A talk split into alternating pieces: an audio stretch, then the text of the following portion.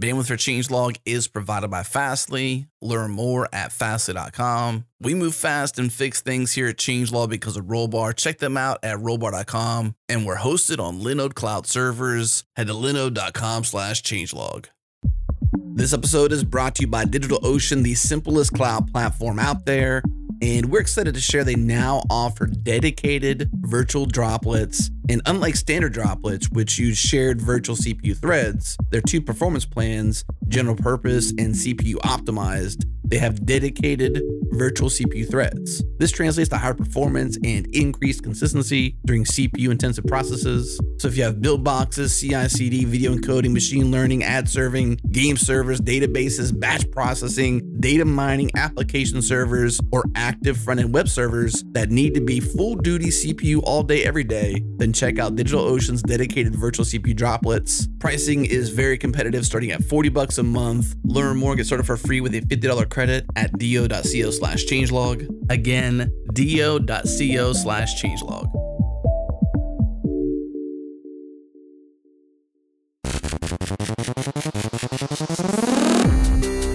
From Changelog Media, you're listening to the Changelog, a podcast featuring the hackers, the leaders, and the innovators of software development. I'm Adam Stacoviak, editor in chief here at Changelog. On today's show, we're talking with Christine Yen, co founder and CEO of Honeycomb. We're talking about her upcoming talk at Strange Loop titled Observability Superpowers for Developers. We talk practically about observability and how it delivers on these superpowers. We also cover the biggest hurdles to observability, the cultural shifts needed in teams to implement observability, and even the gains the entire organization can enjoy when you deliver high quality code and you're able to respond to system failure with resilience. And by the way, Strange Loop is happening in St. Louis, Missouri, September 12th through 14th. We hope to see you there. Tickets are available right now. Head to thestrangeloop.com to learn more and register. Christine, in your Twitter bio, it says that you miss writing software, and that makes me kind of sad. I am kind of sad about it. Uh, I think one write of the some software. You got to write some software. I know, I know. One of the I do it on. At this point, it's like, okay, well, what weekend art projects can I can I get some software or get some have some excuse to do that? Yeah. Or I mean, it, I think this is the nature of early stage startups, right? The sorts of things that made sense when you were two people and you needed to get something off the ground no longer make sense when you're 25 and Yeah. you need to start thinking about how the business is doing and. Uh, you know, delegation is a skill. It's a learned skill lots of times. It absolutely is a learned skill. does not come naturally, especially to perfectionists or a lot of times people writing software are like, ah, it's my code, it's my software, it's my thing. It's tough to let go of that and trust other people. one of the um, best arguments our director of engineering was like, Christine, you need to stop like rogue fixing bugs at night.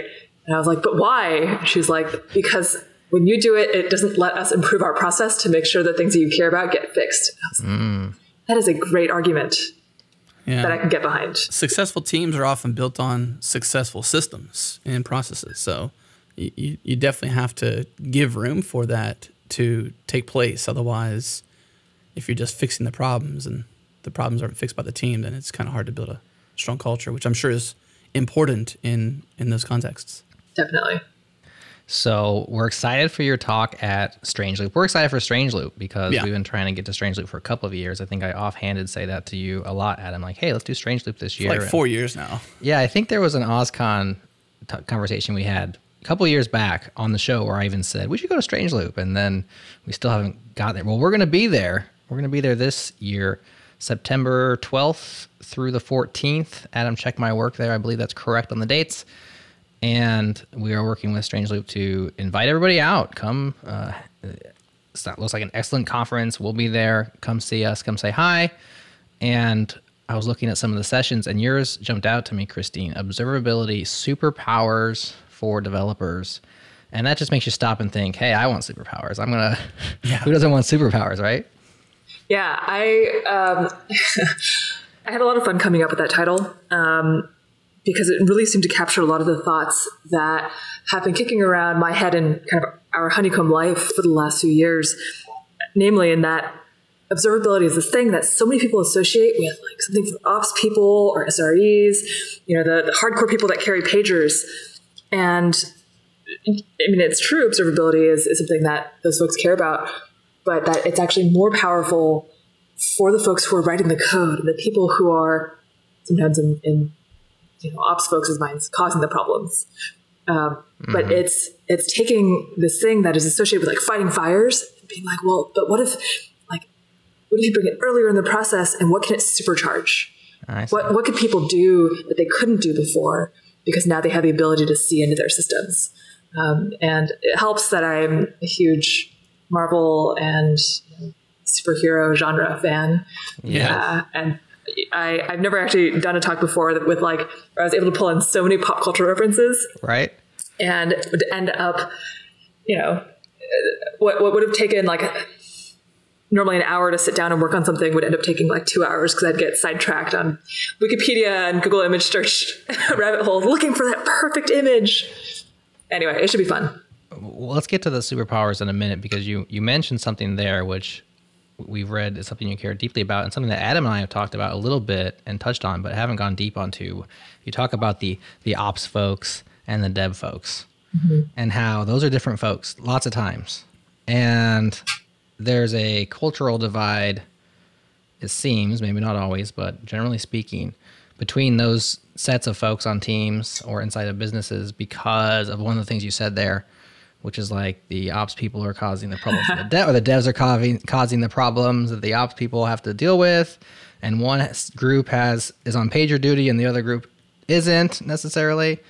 And there's a there's a gap there which have which which is something that needs to be addressed because like that's not a good way to be on a team. That's like us versus them. So this is something you care about.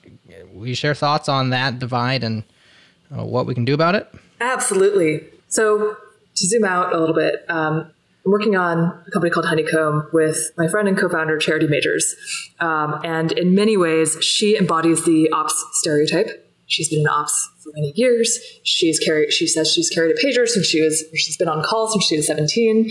Um, it's a long know, time. Long time. Uh, whereas I have much more of a product development background, where I'm like, oh, I want to build stuff that users touch and and feel and like you know, improve their lives. And before Honeycomb, we actually worked together at a company called Parse, where um, it was a mobile backend as a service. Mm. And um, one of the tenets of our engineering culture is that everyone did a day of support. You'd rotate through, and, and no matter what, you were the one in the email inbox answering questions for customers. Um, and what this meant is that the people who were writing the software, uh, like me, were always super aware of ways the software sucked or ways that were unclear, things that were confusing. And there was a really tight feedback loop between what users saw and the work that we did, whether we were actively writing the code or the folks kind of maintaining it, um, maintaining the systems. And even there, though, uh, there was this element of, okay, you know, I, write, I, I was building the analytics part, part of the product, write things, and this new exciting part of the system. And I would talk to ops and sort of plan out how I'd want it to scale. And then we'd hit, you know, to go live. And inevitably, people would come knocking on my door being like, hey, Christine, something happened to the, you know, write throughput mm-hmm. uh, on our Mongo cluster or Cassandra cluster. Like, what do you know about it? And I'd kind of look around and be like, uh, I don't know, write throughput on Mongo. Hmm, that's a great question. Um, and eventually someone would, would work, like we work together and track down what had happened in the code. And I think through that experience, again, because we had this, this feeling of always being on the same side and, and kind of working with, working to support our customers, became very aware of the different types of skills that go into building a system that is resilient for your customers and how much better things were when we were on the same uh, looking at the same information. Mm. And I think of like those days of seeing write throughput is up as sort of the past, and our uh, actually our post acquisition time as the future. In that, when we got acquired uh, by Facebook, we were exposed to an internal tool called Scuba, which was sort of the predecessor of Honeycomb, which allowed for a lot more flexibility in interpreting impact on the system in the terms that I, as a developer, understood. So mm. instead of, you know, hey, Christine, WTF, you just something you did change the write throughput on this database, it would be, hey, Christine, um, latency for serving this particular type of request went up on this endpoint for our largest customer. Does this sound familiar? And those are things, those are the entities, and those are the kind of uh, the, the nouns that made it a lot easier for me to understand how the code that I wrote impacted production. Mm.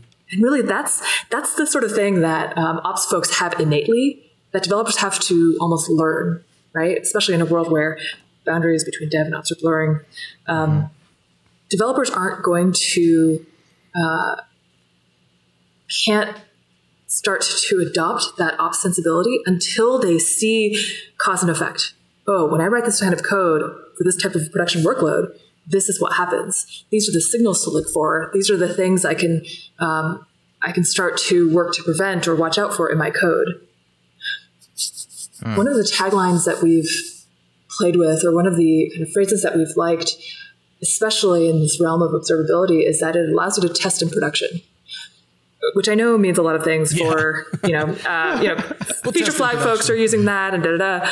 Um, but I like it in the context of observability because what are you doing when you test? Right? You, you compare actual versus expected. And a lot of ops folks in their monitoring, you know, with their monitoring setups, that's kind of what they're doing. You know, I expect CPU to be within this threshold. Right. Actually, it's over here. And the more those signals can be framed in the same way to be like, well, I expect latency to be around here. I expect to be able to handle, um, you know, 2,000 requests per second for this customer compared to actual and, and tie it back to the code that I write. Boy, uh-huh. that's, that's a really good feedback loop and really virtuous cycle for developers being able to ship better code in the first place. Are there a lot of devs out there that aren't in the know? I mean, is it common for developers to just not see that side of things? I think it's so it, easy. Yeah. I think it's so easy to write code based on what you think is normal or what should be true without actually verifying it. To some, Adam, I know you said you're you have background in product management, um, and this is I'm going to say this nicely. Uh, being able to verify for yourself what is happening in production almost lets sometimes developers sidestep that product management intuition, mm. or it lets you develop your own intuition based on reality and not, um, or, or helps you supplement the more qualitative uh, research product management perspective with, but this is actually happening, right? Yeah. This largest customer is actually sending us this volume of data, or the we assume that people send us payloads of this type, but are instead sending us payloads of another. Even just talking to folks at various tech conferences, there's lots of developers who are like, oh, well, you know, I write code according to spec and I write my tests and I ship it. And um, when things go wrong, it's just something in the infrastructure, not my code. I think that, that that's a mindset that's slowly changing over time. So that's coming at it from the developer's perspective, right? So they have that's a technological solution in terms of showing them right observability into the way that this will perform in production or the way it does perform in production in in real life allowing them to tie back to their code what about from the ops perspective uh, is there anything is there because you're bringing basically the developer closer to the ops side mm-hmm. is there any efforts of bringing the ops people closer to the code in terms of why, why can't the uh, the infrastructure person get the stack trace or not not stack trace in error but like right go back to the lines of code that are affecting this and then analyze that and are there is there movement in that direction or am i out in left field? I think there's some movement in that direction. Um, i think of i actually think of the movement from ops over to dev as being something that is almost part of the broader devops transformation you know, movement migration getting ops folks to get more comfortable with automation and code as a way to do their work is something that I feel like has been happening over the last five or 10 years already. And to some extent, that it makes folks, um, yeah. ops folks, SREs, more willing to get their hands into the code itself. But on, on a teams of a certain size, there's always going to be folks who are a little bit more comfortable, um, or they're going to be the folks who are largely producing the code versus the folks who sometimes stick their hands in to make sure you know, right. there's instrumentation in place or that to test something. And certainly from my perspective, I'm more interested in pulling the folks who are focused on shipping to be like, well, okay, ship faster, but also be aware of what you're what you're shipping and how what you're shipping is behaving. Can we actually break down what observability means for it's like this buzzword, I good got term. log files, you know. right? What, Everybody has log files. There you go. You look at your logs. Yeah, exactly. Just look at your log files. What exactly is observability in the context of these superpowers and honeycomb and this this context? Yeah. I define observability as the ability to ask new questions of your systems, ideally without deploying new code. I'll break that down. Being able to ask new questions. What this means is if you look at traditional monitoring systems, often you're defining some sort of dashboard and you're saying, I want to know what average latency of my system is or the, the total throughput of requests. So you, you take that and you put it in a dashboard, you put it on your wall, and then it just stays there. And that is a question that you've asked, and that is the answer to the question, and it very rarely changes.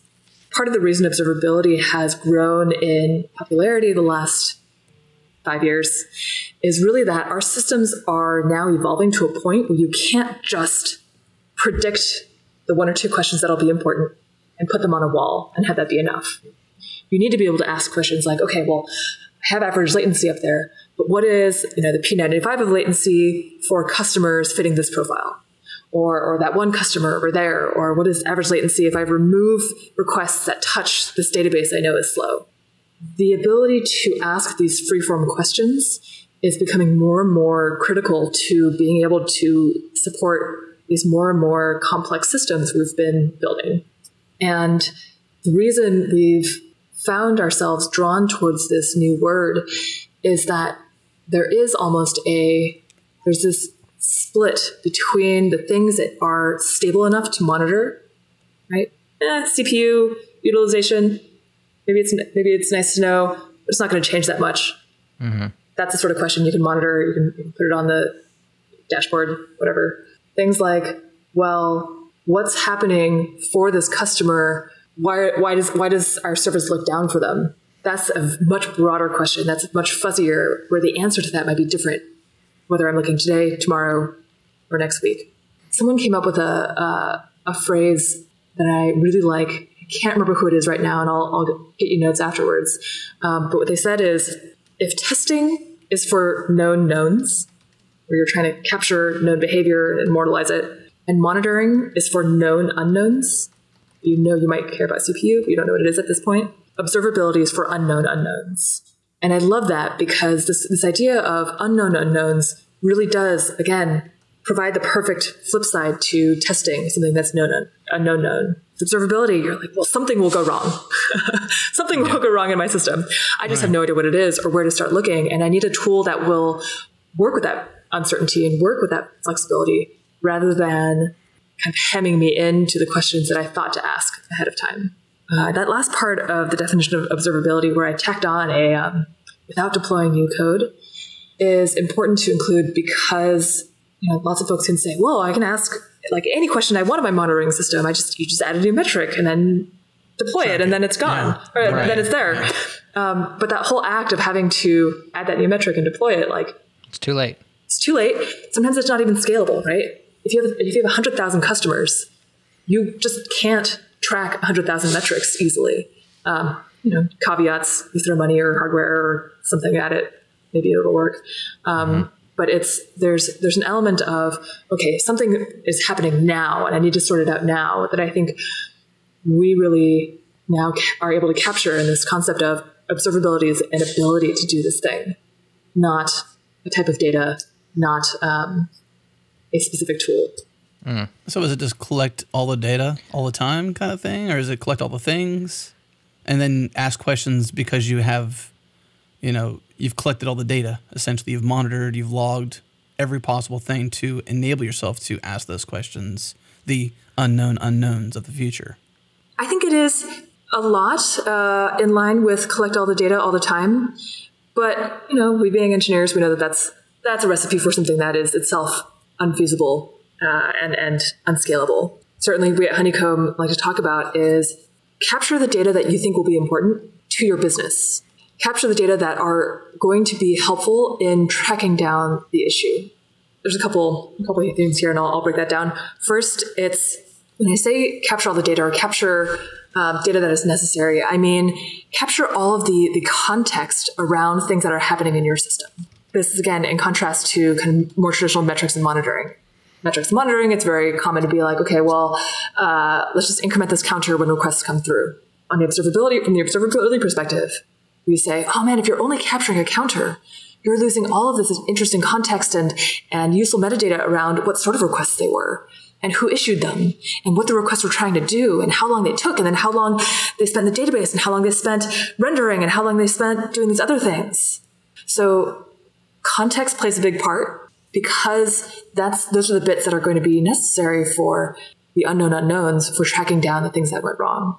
Another dimension on the uh, capture everything all the time. All the time does not necessarily mean you should be capturing information about every single request. Uh, I think for many folks, especially for folks who are coming from a logging world, sampling is a little bit of a dirty word and like, oh no, you can't sample, and uh, how am I ever going to capture the the kind of low frequency events that are important? And um, you're asking me to throw away data? No, I just I, I can't. And while yes, storage has gotten much cheaper, and we could store everything we wanted, ultimately, the model of using logs to capture a historical record of everything that happened made sense when logs were human scale or our software systems were human scale. And it made sense to have a human with their eyeballs reading through log lines of what happened. One of the truths is that our systems are no longer like that. Logs are no longer human scale, they're machine scale. And as a result, we can start to do things like sample intelligently and capture just enough to gain a sketch of what's happening in our system in real time. When I say things like sample intelligently, I mean things like, okay, if you care a lot more about errors than successful requests, capture 1% of all successful requests and 100% of anything that hit a 4 or 500. Maybe you have certain customers that you care about or certain customers that you know that you don't care about because they're high volume. Great, sample that down. And we all have all of our tools now are capable of doing this sort of statistical analysis and statistical um, compensation for these more complex sampling rules. And they can allow us to manage the volume of overall data while not having to miss out on that rich context that actually allows us to answer questions and solve problems in our system.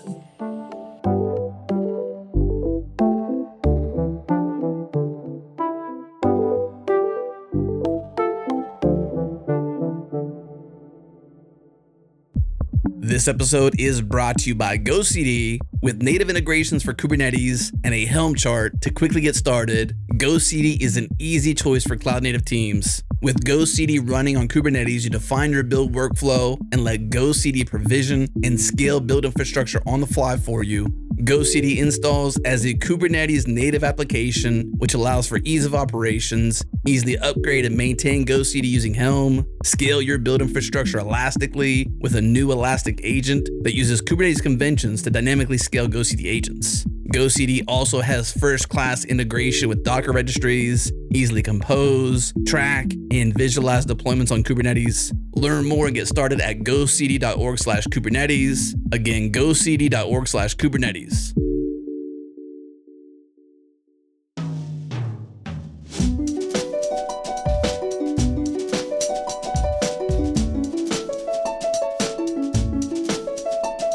So you explained that sampling is logical it also is counterintuitive because you have all the people like, well, if I if I sample the wrong thing, I'm going to miss something.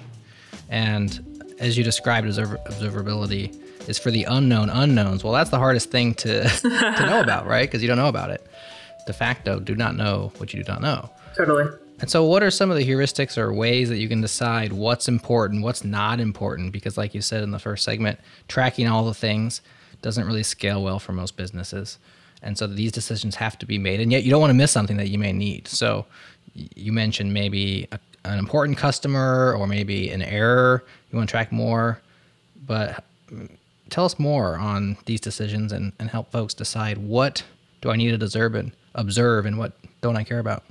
This is a great question. Uh, one of the things, one of the principles I really like to have in my head is that with any of these data tools, the data tool is only going to be as good as the data that you're getting into it. Put garbage in, you're going to get garbage out.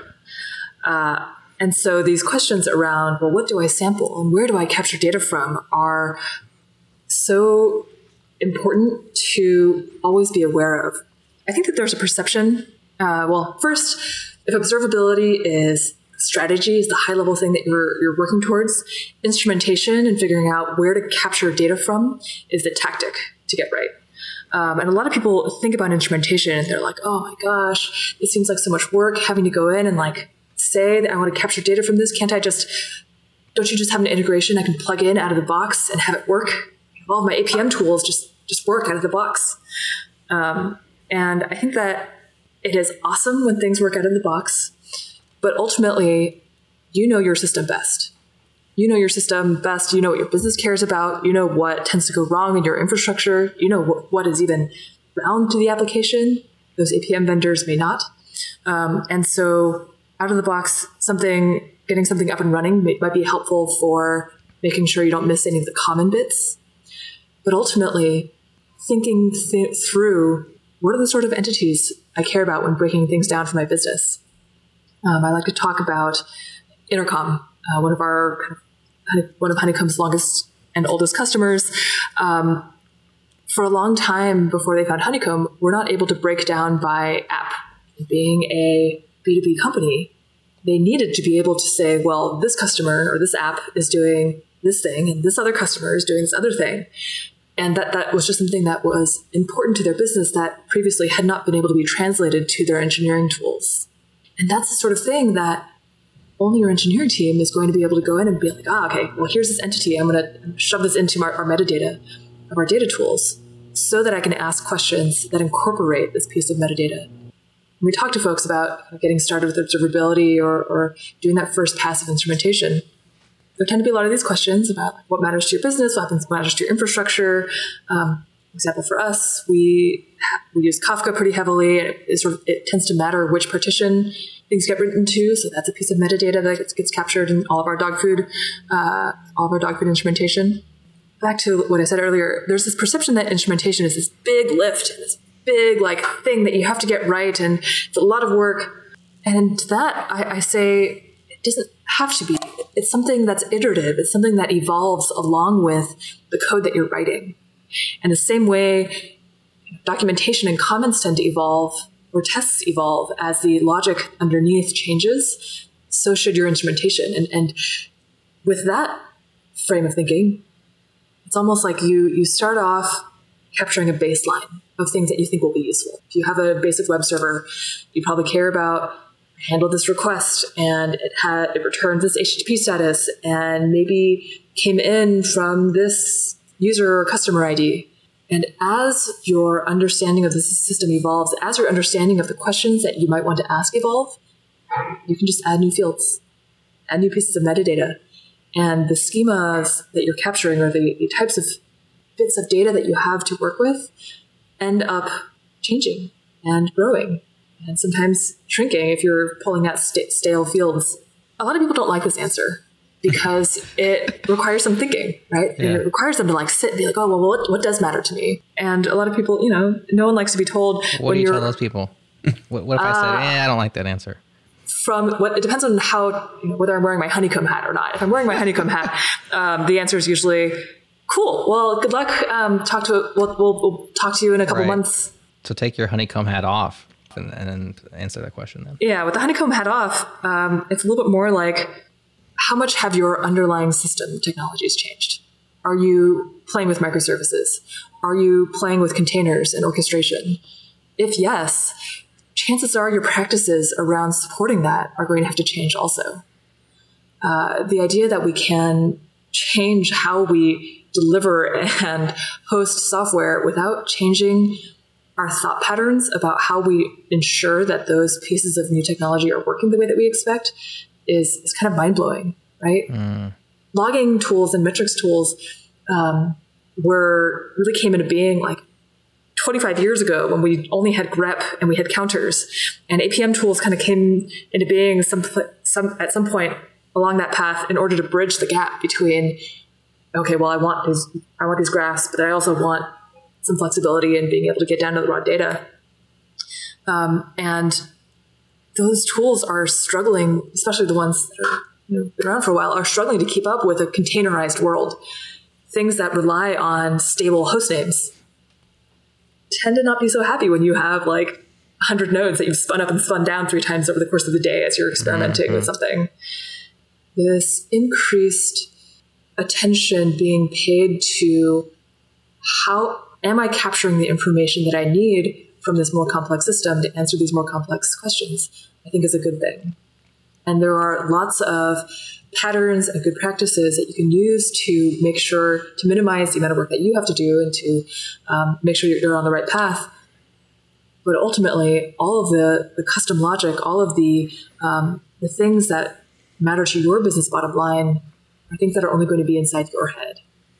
Yeah, it seems that as the trends in software architecture move towards microservices and towards serverless components, observability trends alongside those as you know moving from a place where it's a subset of context in which it's worth the effort to instrument the the correct things. I was about to say instrument all the things, but not mm-hmm. almost all the things, um, and set up these circumstances in which you can ask questions about your unknown unknowns towards a place where it's it's more broadly like everyone's going to need this if we're going to continue to move into this more nebulous cloudy apologize for the pun circumstance of mm-hmm. serverless and microservices because we don't have we're just aren't as close to the quote unquote metal um, as we used to be like you said when we used to have just grep and counters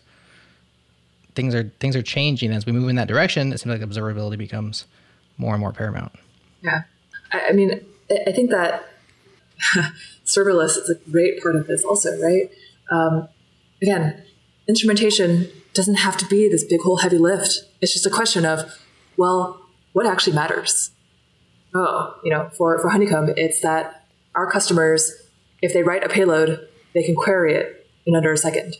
Oh, okay. So let's start our instrumentation in order to capture what the user is seeing. Let's find a way to capture at the API layer and the query layer in order to ensure this experience.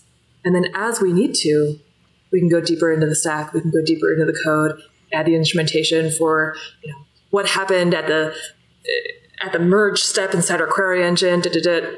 But when you're first starting out, leave that level of detail out until you know that you need it some things it sounds like would be hard to observe, and some things it seems like would be easy to observe. So if you take our completely self-centered circumstances, you know, there's certain things about podcasting where it's hard to observe.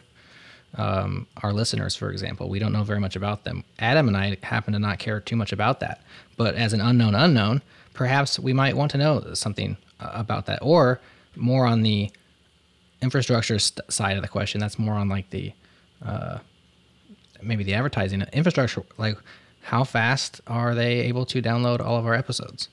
And how do we observe those things? That's a little bit easier for us to track. So, what are some things that are uh, traditionally hard to observe, or maybe people think they're hard to observe, and they really aren't that hard, or on the converse? What are some things that uh, people think are easy actually are hard, or slice and dice that question however you like? Hmm, this is an interesting question. Um, I might come at it from another angle. Um, there are really interesting parallels between this you kind of observe, burgeoning observability trend in the ops and engineering and infra space and business intelligence folks and almost data science. People talk, we, we, we, Honeycomb will go out there and be like, oh, you can do these things with your data and we can, you can answer these questions. And there's someone out there sitting on their t- giant Tableau instance being like, I've been able to do that since I don't know how long. uh, and I mean, the most a, interesting yeah, man in the world. That's right. Me of those commercials. um, and you know, I'm gonna I'm gonna take the um, actual differences between honeycomb and tableau aside, set them on a shelf. Won't get into them here. Um, and, and just point out how silly it is sometimes that there are these divisions between closely related disciplines where, yeah, I mean, business intelligence folks, data scientists have been dealing with unknowns and unknowns forever. Right? They've been dealing with this question of like, oh man, why did profits go up last quarter? from a completely different context, though, not Yeah. a ops perspective. Totally, but it's it's almost the same like actions. Right. right? Thinking about this observability movement, it's exciting to me because it means that maybe engineers and operators and technical folks will be able to not purely think about, well, I have this data, what can I do with the data? But instead start thinking about what are the questions that I need to answer in order to ensure a good experience for our users? Like, what if you found out tomorrow that the changelog wasn't being downloaded, you know, wasn't accessible to anyone in France? and like a whole geo was just unable to access it because something in the infrastructure like these are these are the sorts of things that i think because we are technical folks because we are um, engineers we're so accustomed to looking at what we have to work with and then figuring out what we can do with it then starting to think about you know, what our tools can help us achieve and then setting up the, the, the data that we need to achieve those goals It's almost like uh, literally like a hacker, you know, where a hacker has to think about how to infiltrate and circumvent a system. You almost have to dream how your system will fail or, you know, problems that will come up or things that will essentially de- you know, defunct your user experience that you desire, whether it's throughput, speed, etc. You almost have to dream of like what could happen and then monitor the data from that. kind of. I think of that as the middle step. But even like you can even go higher and, and be like what would get you out of bed? You'd be like i would get out of bed Coffee. in the middle of the night. Well in the middle of the night. Kind of wait, wait. in an alarming way. For the co- well, I guess. what would make you go what would make you go get the coffee? Okay. um, well and it's like and it's users if you're if you're um, shopify it's like users not being able to check out Yeah. right? Oh crap. That is the that is the problem Oh, okay mm-hmm. well now let's think about okay yeah what what are the ways things might go wrong? What are the pieces of metadata that we might, we might need in order to quickly isolate well users aren't able to check out to users aren't able to check out because they're unable to talk to that database. Being able to think of it from the perspective of whether your customers are able to achieve their goals is how frankly i feel like all software should be written or thought about which mm. Is a little bit, little bit of a harder, um, harder sell. So we we tend to focus on observability and the, the technical things that can be achieved. But Is that a starting point though? The what would get you out of bed? You know, is that sort of how you approach the necessary pieces you would want to capture to query the unknown unknowns of the future? You know, like is it just simply that question, or is there other questions that? Because to me, that's a great question to ask. Like, what would get you out of bed to fix Yeah. something? You know, PagerDuty, et cetera. Yeah, I think that that specific question, um, people haven't great like people have associated that too tightly with what is true in their present day. Right? There's definitely people who would be like, I would get out of bed if um, disk space was over ninety percent, which is certainly an answer, but doesn't quite carry the same end user impact that we want to aim for. Um, I think that it's more how do you know that something is actually broken or is actually impacting your business or your customers? Um, what are they experiencing? Set alerts, set alerts, or or you know, set your pager on that. And uh, I can I can see this conversation forking, and there's a whole path that could go into reducing alert fatigue and burnout and over over monitoring that I will not go down over the course of this uh, podcast, but um, there are a lot of smarter folks who've said things about on, on that front where, again, it's asking the right question or, or thinking about the signals that, that actually matter is something that can really improve an engineering team's lives, culture, etc., on a whole bunch of different levels. And observability is just a, a really great opportunity to start asking those questions. So if, if there's somebody out there that's like, great, I'm sold. Observability rocks. I want to implement it. I want to bring it into my organization. What are the steps? Who has to be um, convinced or sold the idea of it? And what are the tooling? You know, obviously Honeycomb is one of them, but you mentioned APM earlier. You mentioned other tooling out there. What kind of tools or steps would somebody go through or take to start to chisel away at observability for their organization? Uh, I think that tools are uh, a catalyst for conversation, but rarely that first step.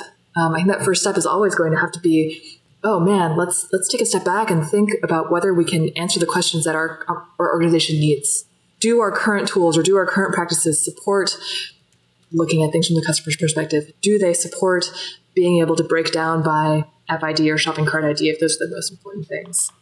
Um, from there, folks can then start to try things like, okay, well, we have this data tool, we don't really want to swap it out, but it, I want to add this new field, or I want to add the ability to compare this customer versus that customer.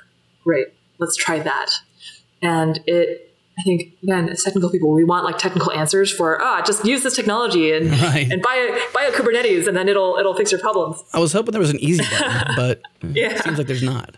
But I think starting these conversations can at least keep a lot of this at a human level and identifying those questions and those pieces of information that you want to be able to interact with in your data tool is the first step. From there, then it's a question of okay, well, can your tool support that? Does your does your rest of your tool chain or, or how you're instrumenting support um, being able to answer these questions? Okay, well, if not, then that core set of questions works well for both let's take this set of questions and go figure out which tool makes sense for us, as well as arguing upwards, saying, hey, these are important questions to the business. We need to be able to ask these questions. Hey, you know, Mr. or Ms. VP, I want a little bit of time or budget to explore this better way that my team can support their software. Um, we have these are these are very abstract things. Um, on Honeycomb's site, we have a white paper section, in particular, where their uh, Microfounder Charity and Liz Fong Jones um, have recently published a framework towards an observability maturity model that provide a number of these questions around: Can your team do this? Can your team do that? These are signs of your tools not being able to help you minimize tech debt. And I think that document in particular provides a great way to start thinking about and evaluating uh, your organization's current observability practices or to start mapping out a way to improve them.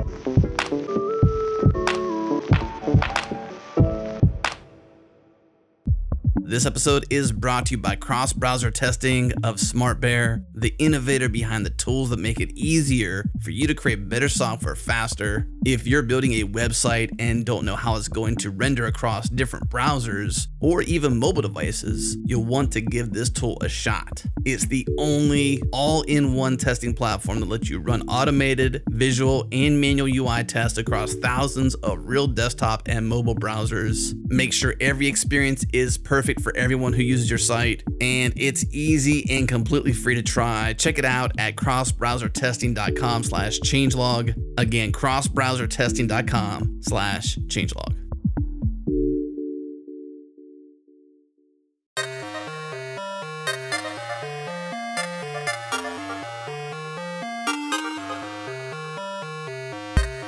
So, Christine, let's imagine a software developer, and this person is interested in superpowers. And you have promised said developer superpowers uh, if they will just adopt observability.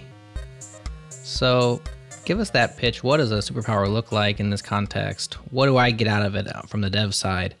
And I'm going to adopt the concepts and try to get the metrics going, and I want to observe my system. What do I get out of that? What are some superpowers? Great. Well, first, let's think about the sorts of things that a developer has to do throughout the software development cycle. Um, you know, maybe you are deciding first what to build, um, either because something is broken and, and you need to fix it, or because product manager is handing you a spec. Um, you need to figure out how you're going to build it. It's the architecture review or the um, feasibility assessment. Then you need to figure out, um, you need to make sure that it works. Local testing. You need to figure out that it, uh, ideally, you make sure that it works kind of in a broader sense. Sometimes it's CI. Sometimes you're pushing something behind a feature flag. And then often you're responsible for maintenance. Uh, this is, you know, making sure it doesn't throw exceptions in production or what have you. My, my thesis is that observability can impact all of these. It can improve your ability and, and supercharge your ability to do any of these, not just that last one. Uh, and so, a couple, I'll throw a couple of stories and examples at you. I think my favorite one is the how to build something, because a lot of people are like, okay, well, you know, I have I have a spec. How do I do it? Let me just kind of come up with something that I think will work locally, or let me come up with something that uh, if you're if you're te- if you're TDD shop, maybe you write your test first, and then you're like, well, I just now I just have to write code that will satisfy this use case.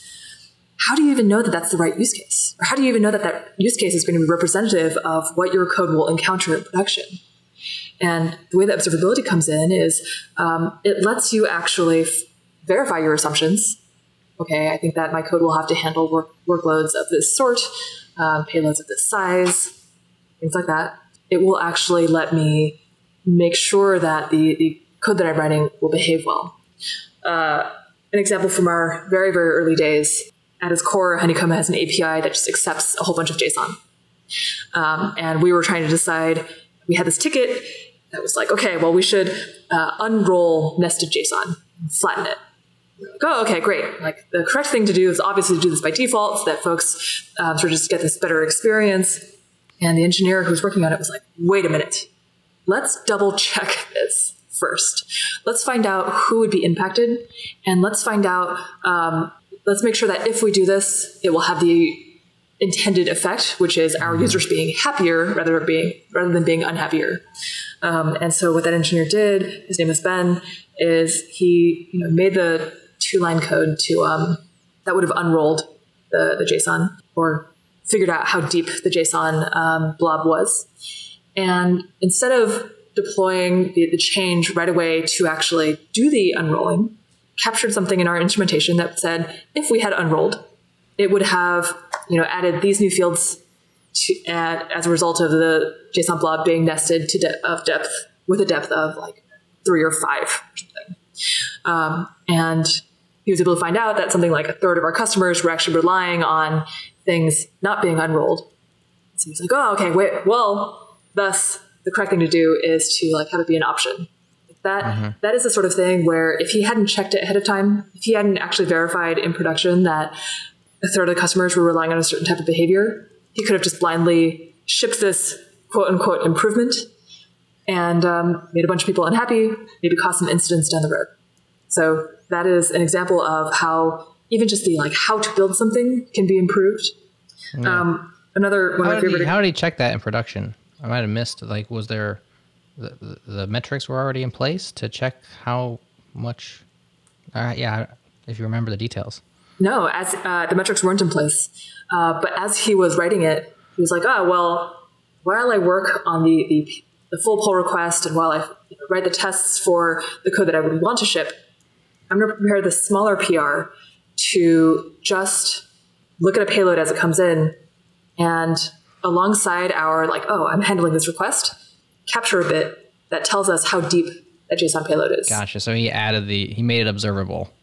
Yeah, he made it observable. And I- I feel like one of the keys to kind of working with a tool that supports this whole workflow is having the tool be not even just tolerant, but like have the tool be totally fine and love new fields being added as necessary. One of the um, one of the principles we try to build Honeycomb to is um, instrument like adding a new line of instrumentation should feel as easy as adding like a comment to your code. It should be lightweight. It should be something that developers do because they have this new question. They want to see what happens, um, rather than some like big hairy process that involves lots of ops people stroking their chins to figure out whether you should do it or not. Um, and so the developer in this case was able to just ask this question almost in parallel with the code that he was writing. Um, an, a kind of more concrete and more fully baked version of this. Um, a company called Geckoboard in London, and they uh, are a very data driven company. And at one point, they were they wanted to build a new feature that part of it reduced down to the uh, bin packing problem, right? NP complete problem. Uh, their engineers probably could have spent like quite a bit of time coming up with a perfect uh, implementation of this NP complete problem.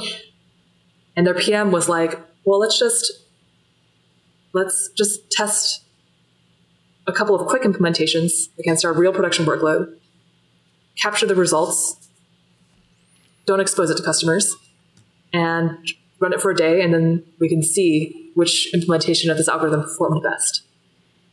and they did it and they were able to pick one and throw the other two away and then move forward. Hmm. And by running this sort of experiment in production by making production not feel like oh that's what happens when the code is fully baked but is instead part of the development process, they were able to move much faster and be more confident that the implementation they fully eventually went with is one that would serve their needs. It, it seems too, as you draw back, that observability, the superpower is having more eyes on the data, or in this case, an experiment around assumptions, right? Like it's you're no longer a lone ranger, uh, isolated. You now have your entire team's eyes on the same data, the same data set, and you're no longer alone. Yeah. Yeah, it's more eyes, it's smarter eyes, it's eyes that can see deeper into the code. And I think previously, you know, rewind five or 10 years, you had the ops people watching graphs and the developers shipping code. And with these efforts around observability, around making these tools able to talk about the terms that developers care about, you're able to invite developers over to this part of the room, invite developers to watch and think and be like, oh, I noticed this thing. I, as a developer, have context that you, as an ops person, doesn't. Great. Now we can now we can improve this. Now we like can can react faster or, or know better or take this learning from production and feed it into our whole development team.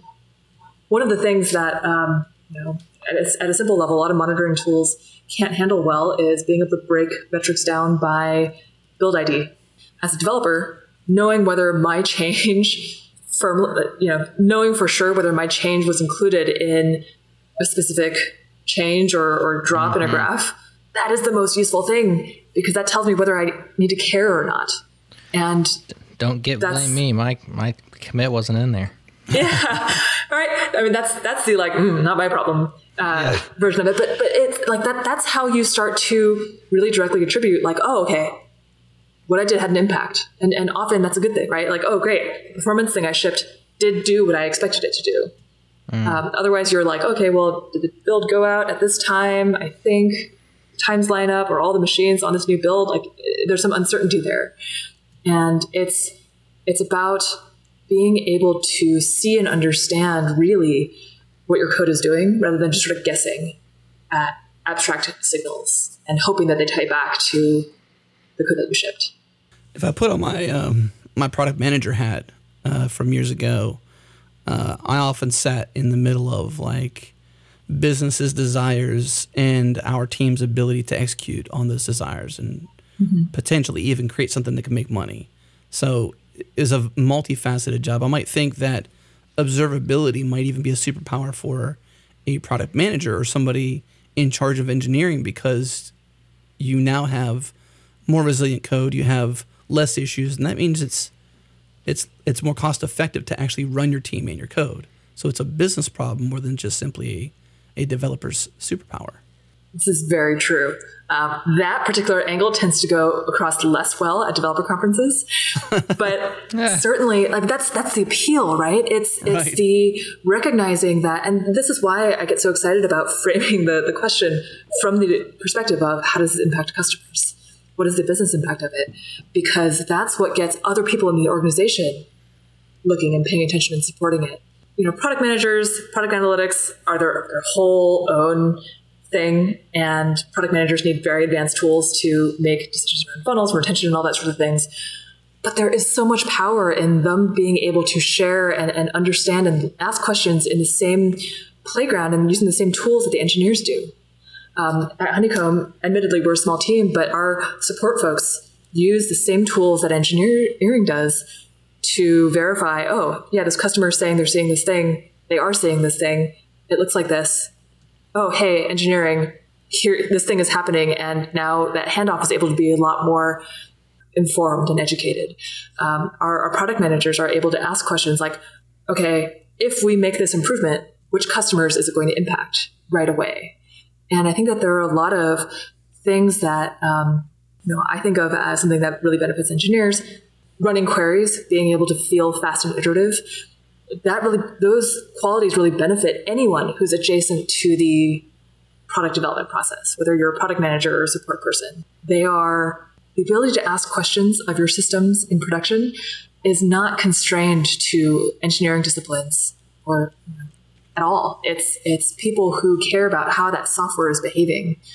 We even you know we have a couple of nonprofits who are using us where they, they have they use Honeycomb to spit out some graphs that their chief donation officer cares about because they just happen to be able to incorporate the entities that the chief donation officer cares about, donors or donation amounts, in with the same data that they use to assess operational stability. And can you imagine if you're running a donation platform and you can say things like, we were able to get, you were able to tease apart some correlation between things that donations that were slow donations that are large.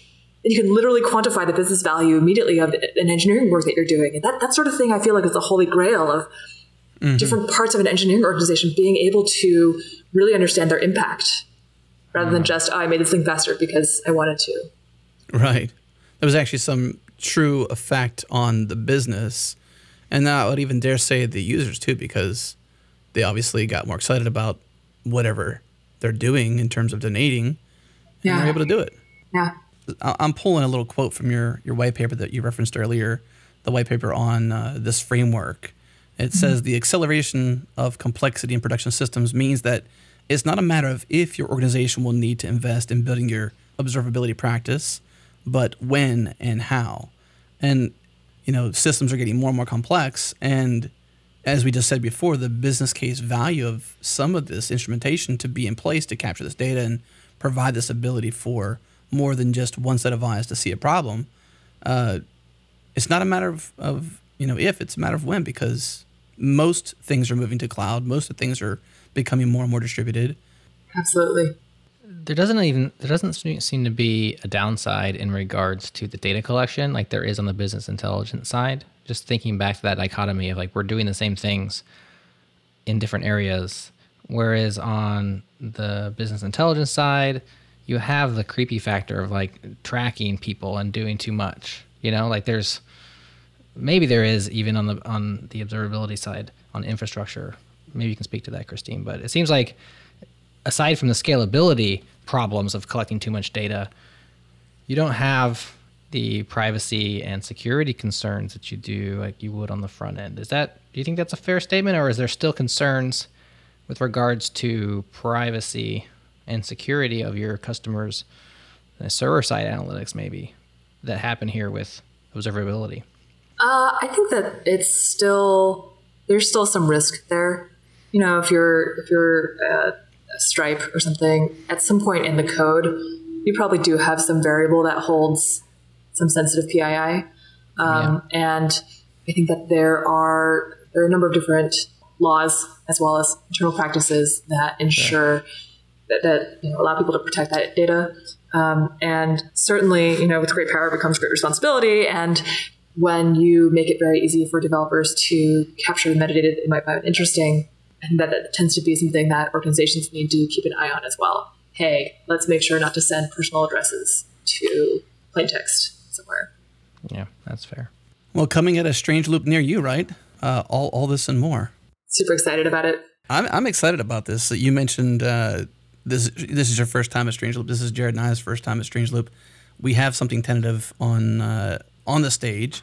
We're still not sure what that is, but uh, if you're listening to this and you're going to Strange Loop, then hey, you might see us on stage and you can see something live. We're thinking about some sort of fireside chats. We're, we're still working through the details, but it's a lot of fun. So. And you can definitely see Christine live as she gives her talk, Observability Superpowers for Developers. Let's finish on a really tough question. Uh, favorite superhero, roundtable style. oh, boy. Uh, we'll let Christine go first. You're the guest. Favorite superhero? It's got to be Storm. Storm. Storm. Nice. Yeah. Halle Berry version or comic book version? Uh, we'll go. I think comic book version. I, I like Halle Berry, but the the I, I don't know if I can get behind the the Storm in the new reboot generation is pretty cool. She's got her mohawk. Um, I can get behind that maybe. Nice. Adam, how about you? I don't even. I've known you for a long time, but I've never asked you this very personal question. Favorite superhero? Um, I'm gonna go super OG, super obscure, okay. and I'm gonna say Spawn. Oh. Ah. Cool. Uh, and the reason I'm going to say Spawn is because I'm a huge fan of Todd McFarlane. He uh, was responsible for the reigniting of Spider-Man. He had once, you know, drew for Marvel, And so a lot of the the modern look of Spider-Man can be attributed to Todd. And you know, there was this sort of uh, revolution, so to speak, in the comic world, and he and some others from Marvel broke off and created Image, and Image was the the brand under which Spawn was, and I just loved the, I just love Todd's art. He's Yeah, the amazing. art style Spawn was awesome. So Spawn isn't isn't really the best character, but I I think he was well done. Like the first twenty issues of Spawn were amazing, and as a matter of fact, I own all of them. Yeah, Yeah, mint in uh, in the in their jackets, all that good stuff. What do you do with them? Do you have them on a up on a bookshelf somewhere? Do you observe them? I do back some into obser- I have some observability here. observability on them. Uh, no, they're actually just in a in a shoebox, uh, tucked away in a closet, Yeah. dark, away from all the elements. But I got that and plus a ton of other comics that I used to collect. But Spawn is my favorite. Awesome. I never knew that about you. I'm glad I asked. Well, I'll go super boring slash super mainstream slash Superman. Sorry. Uh, love Superman. Always have. Probably think the probably just the first superhero that I ever learned about as a child. And he's got all the skills. He's got everything, you know. And uh, and yet somehow they still inject drama into the shows and into the stories because he's got to choose. He's always got to choose who you're gonna save. So just can't. I also like Batman quite a bit, so I'm pretty boring. But Superman. Very cool. Well, since you said Batman, I can say that I'm a huge fan of the most recent Batman trilogy. I think that was probably the best of all Batman, in my opinion. Well, we maybe we'll save that conversation for an episode of Backstage. As we're now completely ignoring our guest and are just talking about movies. No, no, I will. Since we're since we're going down that road, if anyone on this, either of you or listening to this, hasn't watched um, the uh, Spider-Man Into the Multiverse, Oh my gosh. Love it it. was like. It, what a great translation of comics to movie. What a great way to tell a story that I was not excited to watch again because I'm like, Yes. how many Spider-Mans do we need? Um, but literally, they take that and they play with it. And that was a lot of fun. And in many ways, the inspiration for the title of this talk. So, So I- I'll, I'll plus one that, but I'll also add to it because Plus this two. is append uh, append only, not take away. Um, I will. Uh, I'll add because you said you weren't excited about seeing another Spider-Man. I will agree. Until I watched Homecoming, Spider-Man: Homecoming was actually really good. I loved the fact that, uh, and this like that is super too. backstage, so this is extended, but whatever. I love the fact that uh, that they kind of remade the story, you know, with uh, Peter Parker that was a part of the Avengers, and I, I might be spoiling some of it, but just this whole new aspect that sort of brought it into the Avengers story and kind of gave it more of the bigger universe Spider-Man appeal than just simply Spider-Man alone. it's crazy to me. I, I, I, like whenever I meet someone who just hasn't been following the MCU, they do such a good job. You know, MCU, you're like you're either all in or you're all out. And the way that they tie the stories together, it's they've made it so rewarding for people who have have been watched all the movies and things. And I was Yeah. less of a fan of Homecoming, I think, than you are, uh, but definitely, definitely still appreciated it. And Yeah, I love Well, the way that's what I they. mean too. It wasn't like, Yeah. woohoo, I'm so glad it is. It was just definitely good. But it's kind of Yeah. weird that we were we were all kind of over Spider Man, and then they released back to back Spider Mans, both of which were good, and the one of which I think was the Sony production was the multiverse one. Mm-hmm. Is like to me it was groundbreaking. It was like this is Yep. this is so amazing and very impressive. Yeah. Well, now that we've officially uh, turned into backstage and the Changelog, Christine, thank you so much for sharing uh, your wisdom here and for the work you're doing at Honeycomb. Can't wait to see you at Strange Loop. Looking forward to the talk. Thanks for sharing your time here today, and we appreciate it. Thanks so much for having me. Thank you for tuning into this episode of the Changelog. Hey, guess what? We have discussions on every single episode now, so head to changelog.com to discuss this episode. And if you want to help us grow this show, reach more listeners, and influence more developers, do us a favor and give us a rating or review in iTunes or Apple Podcasts. If you use Overcast, give us a star. If you tweet, tweet a link. If you make lists of your favorite podcasts, include us in it. Also, thanks to Fastly, our bandwidth partner, Rollbar, our monitoring service, and Linode, our cloud server of choice.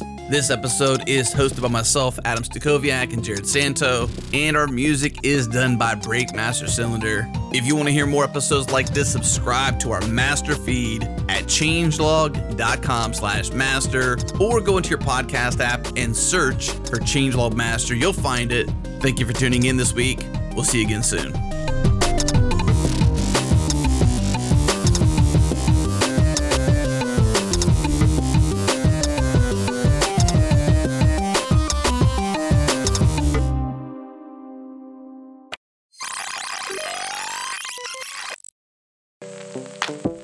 Guess what? Brain Science is officially launched. Episode number one is on the feed right now, so head to changelog.com slash brain science to listen, to subscribe, and to join us on this journey of exploring the human mind. Once again, changelog.com slash brain science or search for brain science in your favorite podcast app.